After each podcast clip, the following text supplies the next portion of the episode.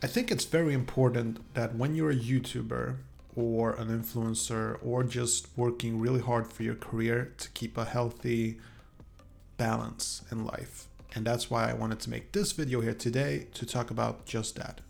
Hope you enjoy.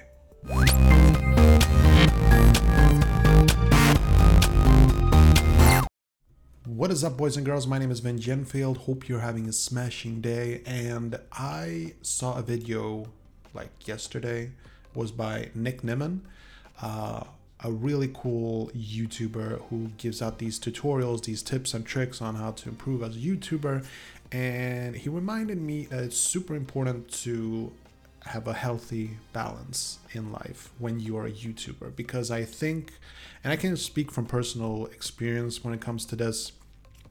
I've never been very big as a YouTuber, but every once in a while I hit these trendy topics and I get flooded with comments and it you know it goes up and down and my YouTube career since it means a lot to me it can get very emotional. It can make me very happy and also can make me very sad. So the important thing is to have like a really good balance to not let the YouTube thing become the center of your life because at the end of it all, you know, it's just a hobby or for some cases it's just a job. It's it's nothing personal really. Like when you get fired, you can think like, "Oh, well, that's personal. The person was fired because of a personal personal thing. He wasn't good enough or whatever." But it's just it's just not true if you don't get along with your boss, if you just don't get along with the work ethic of that company.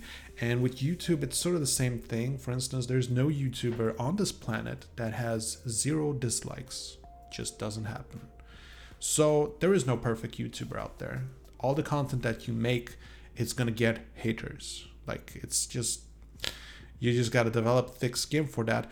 But it's most important to not let it affect you uh, now, I I heard this really cool thing from a different podcast, I think, where somebody talked about it and explained it that the reason why it hurts so badly and why we react so much when haters put lousy comments is because it's a survival instinct.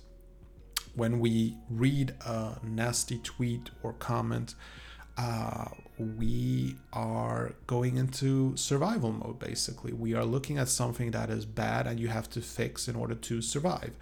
And that's what it is. It's a very primitive instinct basically.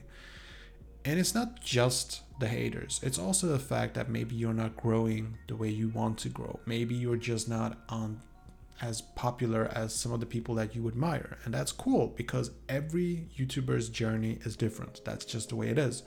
So I think I just wanted to highlight this, even though this channel is really not for YouTubers, it's not that type of channel. I just wanted to put it out there. So if you happen to have a friend who's a YouTuber, maybe you should let that person watch this video, or better yet, even Nick Nimmin's video is probably a lot better than mine.